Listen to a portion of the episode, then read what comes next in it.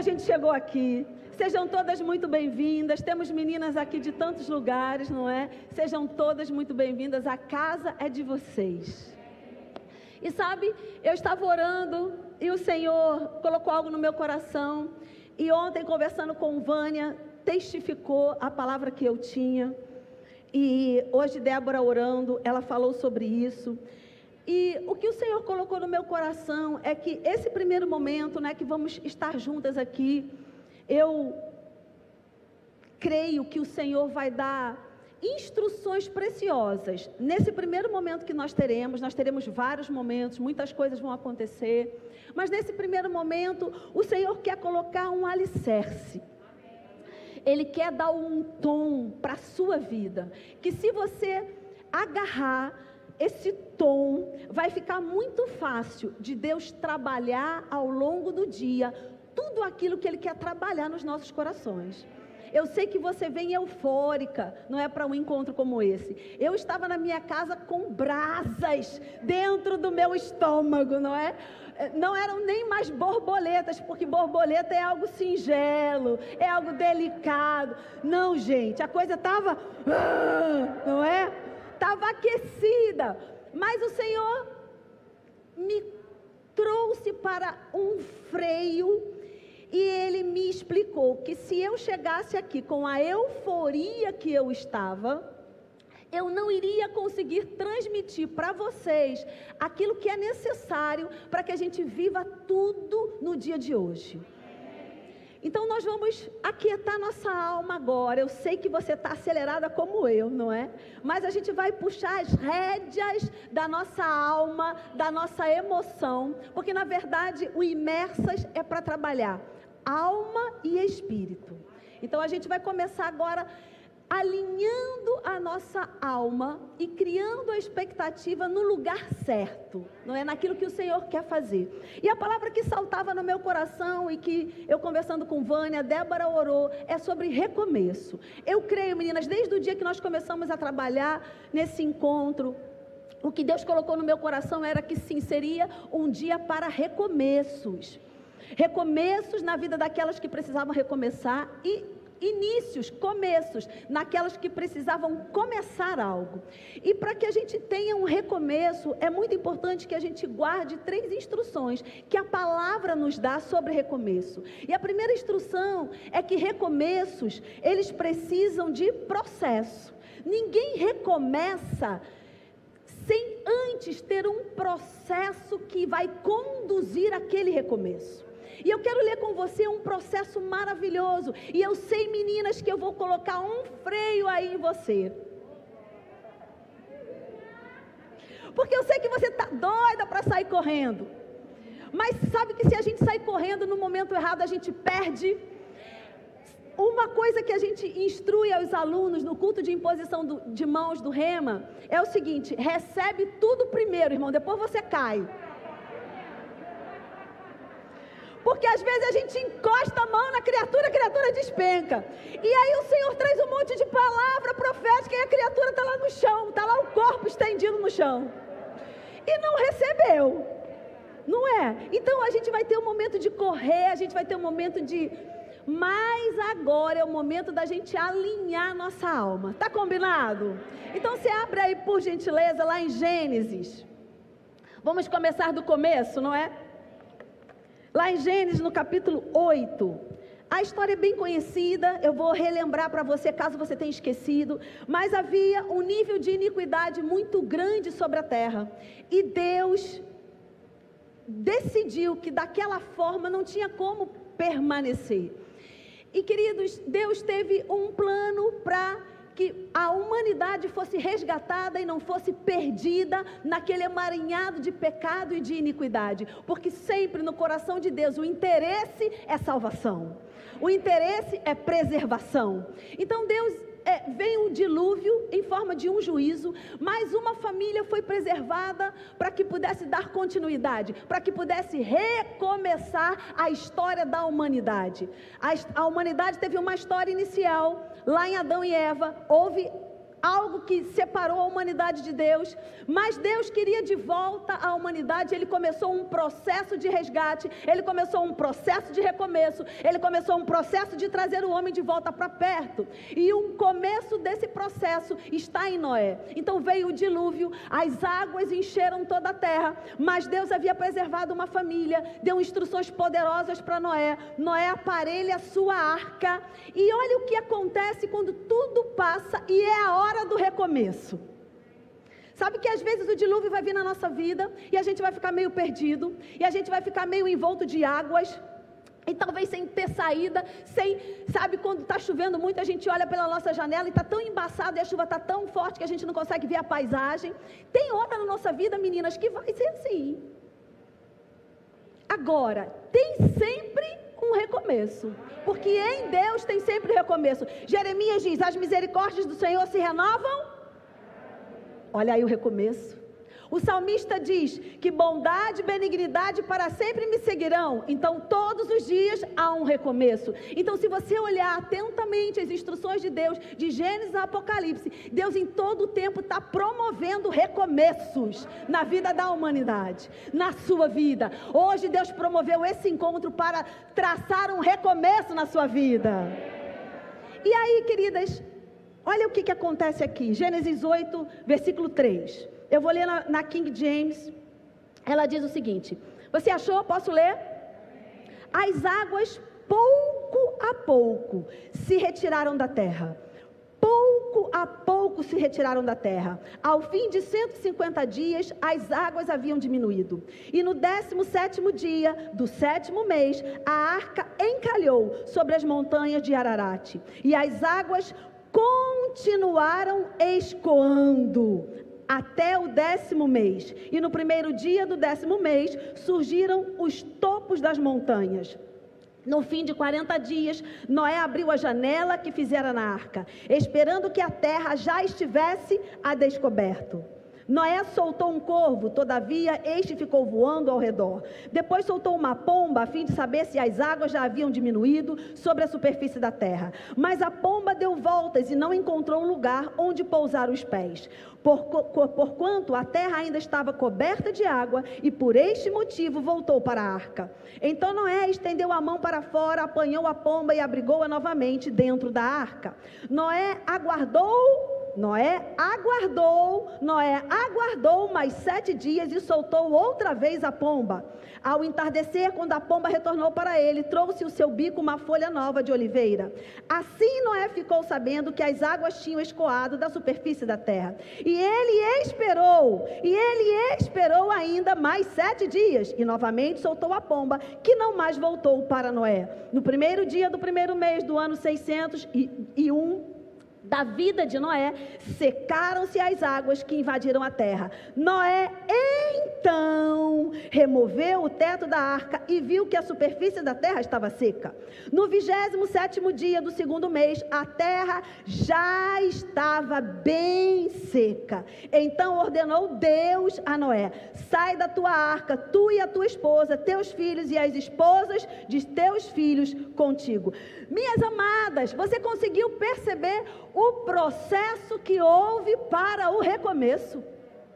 A paciência de Noé em esperar o tempo certo para ouvir a voz de Deus.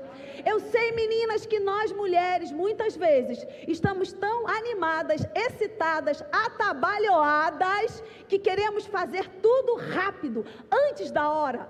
E isso não é bom para recomeços, porque recomeços dependem de processos. O processo foi longo na vida de Noé. Queridas, em Hebreus, no capítulo 11, onde está lá falando dos os heróis da fé, a Bíblia cita Noé. E a Bíblia cita Noé como aquele homem que aparelhou a arca em terra seca. Então você pode imaginar o nível de expectativa de Noé em sair dessa arca. Ele começou a construir essa arca, ele passou anos e anos e anos e anos construindo essa arca em terra seca, sem a menor possibilidade de ter dilúvio, mas ele creu na palavra que Deus havia falado e todo o processo levou aproximadamente 100 anos ou mais, dizem os estudiosos, até que de fato o dilúvio viesse. Então você consegue perceber a expectativa no coração de Noé em pisar em terra seca? Era grande. E talvez você esteja aqui essa manhã com muita expectativa de pisar numa terra seca. De começar algo ou de recomeçar algo. Mas meninas, tem um processo.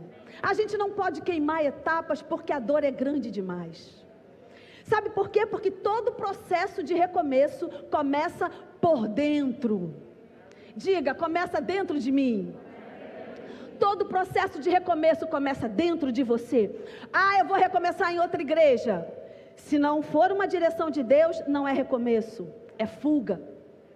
Ah, eu vou começar em outra cidade. Amada, pode ir para a cidade que você quiser. Se for fuga, não vai dar certo. Só dá certo se de fato é um recomeço de Deus. Porque processos de recomeço só cabem, só dão certo, só se finalizam da forma correta se eles começarem de dentro para fora. E é por isso que você está aqui, porque é uma proposta do Senhor num recomeço na sua vida que vai começar hoje de dentro para fora mas há um processo para recomeçar. Por mais que a gente esteja, vamos usar essa palavra, amém, dentro da forma correta, por mais que a gente esteja ansiosa, né, no sentido de ter expectativa para recomeçar algo, é importante observar os processos. Amém. Uma outra coisa que é importante demais a gente observar além dos processos. E aí você viu aí o quanto Noé esperou para pisar em terra seca, para recomeçar aquilo que Deus havia proposto para a humanidade. Um outro ponto importante para o recomeço é que nós precisamos de todo, toda a atenção para entrar no plano de Deus e se desprender dos nossos planos.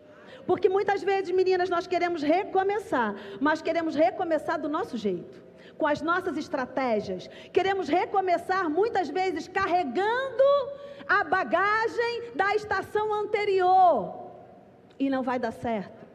Para um recomeço, eu preciso entrar nesse recomeço com a roupa dessa estação, com a bagagem para essa viagem. Porque, amadas, se eu for para um lugar frio e, e eu quiser desse lugar frio ir para um lugar quente, eu preciso colocar na minha bagagem dois tipos de roupa. Eu não posso ir para um lugar quente levando a mesma bagagem que eu estava no lugar frio. Eu preciso mudar a minha bagagem. Não tem como, meninas, a gente começar o inverno com um biquíni de praia do verão. A gente precisa mudar a roupa. Eu quero trazer para você Moisés, eu quero ler com você lá em Atos, que fala sobre a história de Moisés. Moisés, Atos capítulo 7, eu quero ler a partir do versículo 25. Eu posso ler, você achou?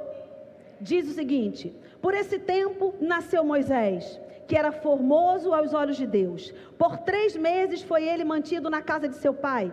Quando foi exposto, a filha de Faraó o recolheu e criou como seu próprio filho. E Moisés foi educado em toda a ciência dos egípcios e era poderoso em palavras e obras. Quando completou 40 anos, veio-lhe a ideia de visitar seus irmãos, os filhos de Israel. Vendo um homem tratando injustamente, tomou-lhe a defesa e vingou o oprimido, matando o egípcio. Ora, Moisés cuidava que seus irmãos entenderiam que Deus o queria salvar por intermédio dele. Eles, porém, não compreenderam. No dia seguinte, aproximou-se uns que brigavam e procurou re reconduzi-los à paz, dizendo: Homens, vós sois irmãos, por que vos ofendeis uns aos outros? Mas o que agredia o próximo repeliu, dizendo: Quem te constituiu autoridade e juiz sobre nós? Acaso queres matar-me como fizestes ontem ao egípcio?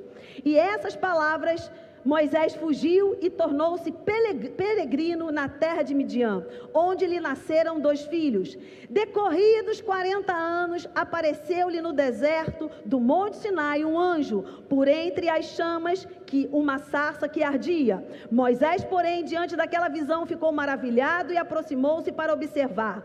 Ouviu-se a voz do Senhor: Eu sou o Deus de teu pai, o Deus de Abraão, de Isaque e de Jacó. Moisés, tremendo de medo, não ousava contemplá-la.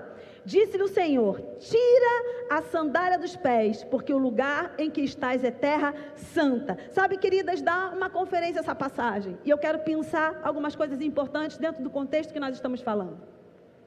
Moisés tinha uma missão Moisés tinha um chamamento, e o chamamento de Moisés era libertar o seu povo. Mas sabe, queridas, que ainda que a gente tenha uma missão, ainda que a gente tenha um chamamento, isso precisa ser feito debaixo da instrução de Deus, isso precisa ser feito debaixo da unção do Senhor, isso não dá para ser feito com as nossas ideias. Quando Moisés aplicou a sua ideia da forma que ele julgava, não deu certo. E aí Sabe que muitas vezes nós ficamos frustradas porque estamos fazendo aquilo que fomos chamadas para fazer, mas porque não estamos fazendo da forma certa, no tempo certo, na instrução de Deus. Pessoas podem não compreender. A família de Moisés não compreendeu, os irmãos de Moisés não compreenderam, o povo que Moisés foi levantado para libertar não compreendeu a atitude dele. Quantas frustrações às vezes nós temos? Porque sabemos para o qual fomos chamadas, mas aplicamos isso da forma errada, ou talvez no tempo errado, e não somos, não somos compreendidas, e aí vem a frustração. Mas eu creio em nome de Jesus que no dia de hoje toda frustração vai cair por terra. Você crê? Moisés tinha uma missão, ele não cumpriu alguns processos, não é? E matou o egípcio, e a partir daí, queridas, veio um abatimento tão grande na vida dele que ele foi para o deserto. Ele se isolou. E quando Deus chama Moisés de volta, porque o chamamento de Deus está dentro de você, ainda que você vá para o deserto, para a caverna, para a montanha, para onde você for, o chamamento está dentro de você. E Deus quer colocar para fora. Moisés foi para o deserto, mas não adiantou, o chamamento estava dentro dele. E no dia que Deus entendeu que era tempo, Deus chama Moisés de volta. Mas olha que coisa interessante que faz toda a diferença. Quando Moisés é convidado para um recomeço, porque ele já tinha começado, não foi compreendido, começou da forma equivocada, teve que se ausentar e agora Deus chama Moisés para o recomeço. Deus está dando mais uma chance, Deus sempre tem mais uma chance. Todos os dias Deus tem mais uma chance. E Deus está chamando Moisés para uma chance. Sabe, queridas, você concorda comigo que se Deus quisesse, Deus podia deixar Moisés no deserto e levantar outro para libertar o povo? Você concorda comigo? Não é? Mas Deus quis Moisés. Deus não desiste de um coração que é dele. Agora o detalhe. Moisés, você vai vir agora para o recomeço. Mas tem um detalhe: tira a sandália. Agora, Moisés, é do meu jeito. Esquece o teu jeito. É do jeito de Deus. Esquece a sandália que você usou a vida inteira, minha amada mas sempre foi assim, tem que ser assim, toda vez foi assim. Esquece isso. Deus vai fazer do jeito dele, como ele quiser, porque ele sabe o fim antes do começo. E talvez o nosso jeito seja um entrave que está impedindo o agir de Deus na nossa vida. Porque tem que ser do jeito que a gente planejou. Não, não tem que ser do jeito que você planejou. Tem que ser do jeito que Deus planejou. Então você está pronta para tirar a sandália? Deus está dizendo: Ei Moisés, vamos começar de novo. Eu vou recomeçar com você. A unção está com você, o chamamento está com você, a missão está com você, mas Moisés, você vai ter que tirar a sandália e calçar agora a minha sandália. Vai ser do meu jeito.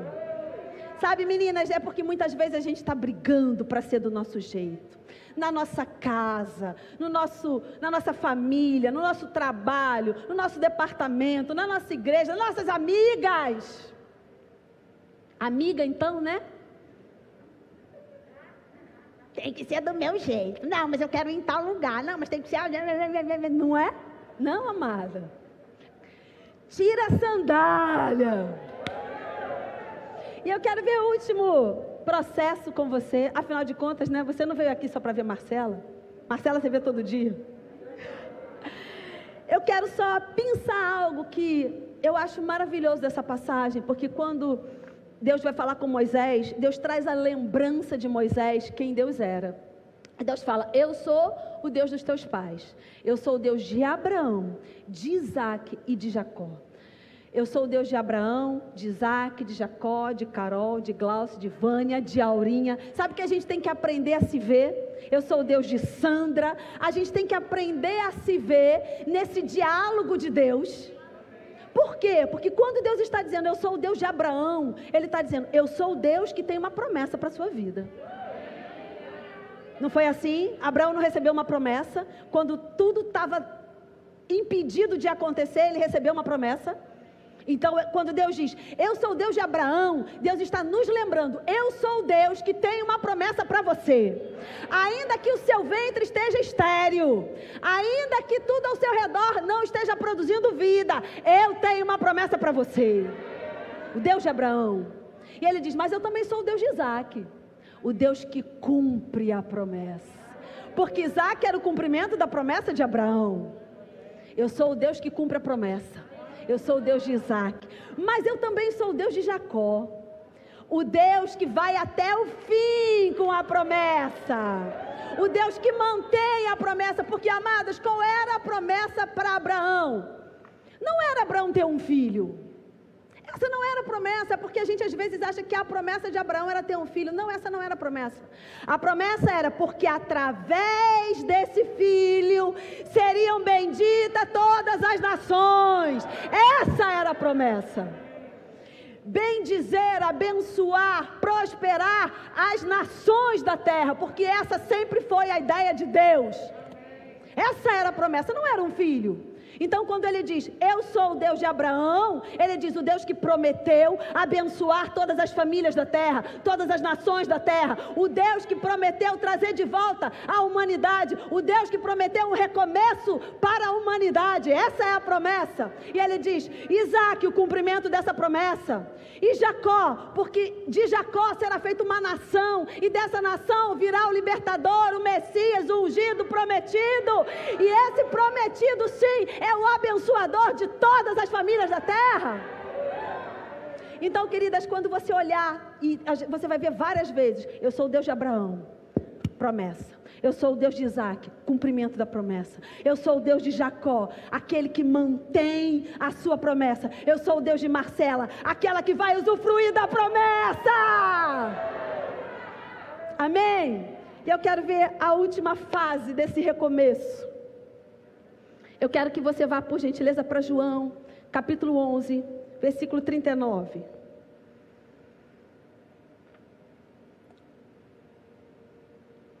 Posso ler? Evangelho de João, capítulo 11, versículo 39. A história é a seguinte, né? Não dá tempo da gente ler tudo, mas só vou contextualizar você. Um homem faleceu, o nome desse homem era Lázaro. Ele era irmão de Marta e Maria. E dentro daquela comunidade, eles eram uma família muito importante. E Lázaro tinha um relacionamento de amizade com Jesus. É interessante, eu, eu, no outro dia eu preguei sobre isso aqui na igreja. É interessante que Lázaro não era da equipe ministerial de Jesus, não é? Ele não era um dos doze, mas ele era amigo de Jesus. E Lázaro morava em Betânia. E todas as vezes que Jesus queria descansar, todas as vezes que Jesus queria ser Jesus, homem, ele ia para Betânia. Eu brinquei aqui no outro dia na igreja, era o lugar que Jesus tirava a sandália, botava o pé para cima, recebia massagem, comia com. Eu brinquei, tá, gente? Se você não é ovelha daqui, me perdoa. Comia a galinha com a mão. Lá em Betânia, Jesus era Jesus, o homem, não é? Às vezes a gente esquece isso, não é? Então, Betânia era um lugar de alívio, era um lugar de aconchego para Jesus, um lugar de descanso para Jesus. E esse Lázaro era amigo de Jesus. Ele não era da equipe ministerial de Jesus, ele era amigo. Sabe que todo ministro tem que ter amigo? Que não necessariamente seja da sua equipe ministerial, não é? Equipe ministerial não precisa ser amigo é, é, equipe ministerial. São aqueles que Deus separou para treinar, aqueles que Deus separou para andar junto. Mas não significa que seja amigo, amigo. Pode até ser, e é bom que seja, mas não é uma regra. Lázaro era amigo, mas não era da equipe ministerial. E Lázaro morre. E aí, queridos, Lázaro morre, e é o que a gente vai ver aqui, um episódio conhecidíssimo. Você achou? Posso ler? Diz o seguinte: Então ordenou Jesus: Tirai a pedra, disse-lhe Marta. irmã do morto: Senhor, já cheira mal, porque já tem quatro dias. Respondeu-lhe Jesus: Não te disse eu que, se creres, verás a glória de Deus? Tiraram então a pedra e Jesus, levantando os olhos para o céu, disse: Pai, graças te dou porque me ouves. Aliás, eu sabia que sempre me ouves, mas assim falei por causa da multidão presente, para que creiam que tu me enviastes. E tendo disso, dito isso, clamou em alta voz: Lázaro, vem para fora. Saiu aquele que estivera morto. Tendo os pés e as mãos ligados, com ataduras, presta atenção nisso, e o rosto envolto num lençol. Então lhes ordenou Jesus: desatai-o e deixa-o ir. Sabe, meninas, Lázaro morreu, estava há quatro dias ali. A Bíblia diz que a sua irmã tem um relato de que ele já cheirava mal.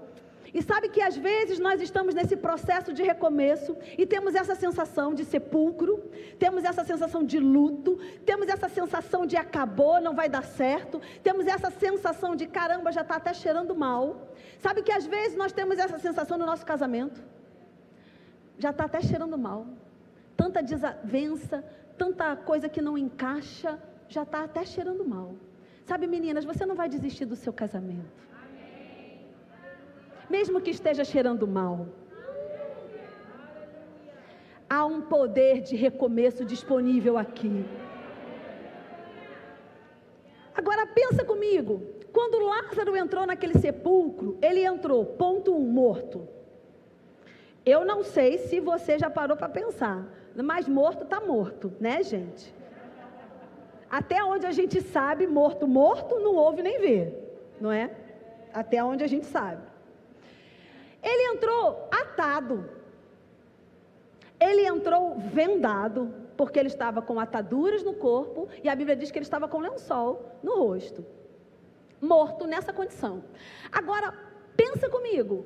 Quando Jesus dá um comando, quando a palavra chega, carregada de unção, de autoridade, de poder, o que acontece?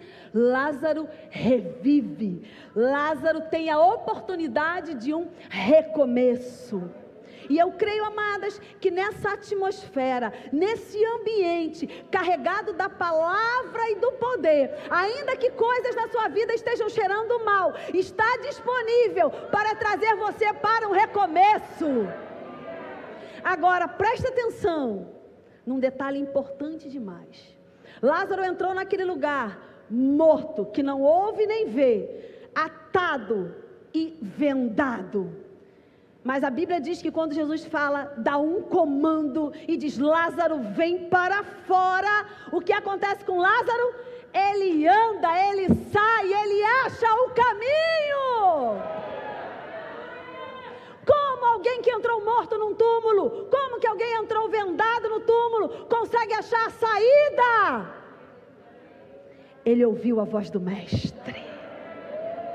Ele ouviu a voz do Mestre, ainda que ele não estivesse vendo, ainda que ele nem pudesse andar direito, porque ele estava atado, ainda, queridas, que ele estivesse fedendo e morto, ele ouviu a voz do Mestre, ele se levantou, ele saiu daquele sepulcro, ele achou a saída guiado pela voz do Mestre, guiado pela voz do Mestre. Eu creio, meninas, que você está nesse lugar e guiada pela voz do Mestre, você vai achar a saída.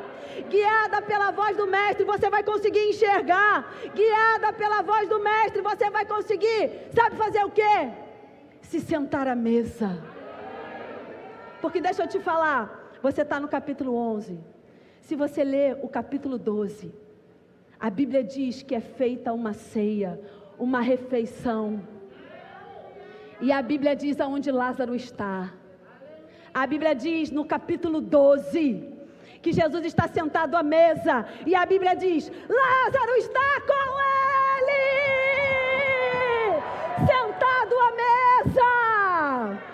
Então, mulher, talvez você esteja aqui nesse lugar cheirando mal, seja por conta do seu passado, seja por conta da sua história, seja por conta de coisas que aconteceram na sua infância, seja por conta de casamento frustrado, de ministério frustrado, como Moisés, ministério frustrado, seja o que for, talvez como Noé, que não aconteceu ainda, é hoje, não, não é hoje, é hoje, não, não é hoje, é hoje, não, não é hoje, é hoje, não, não é hoje.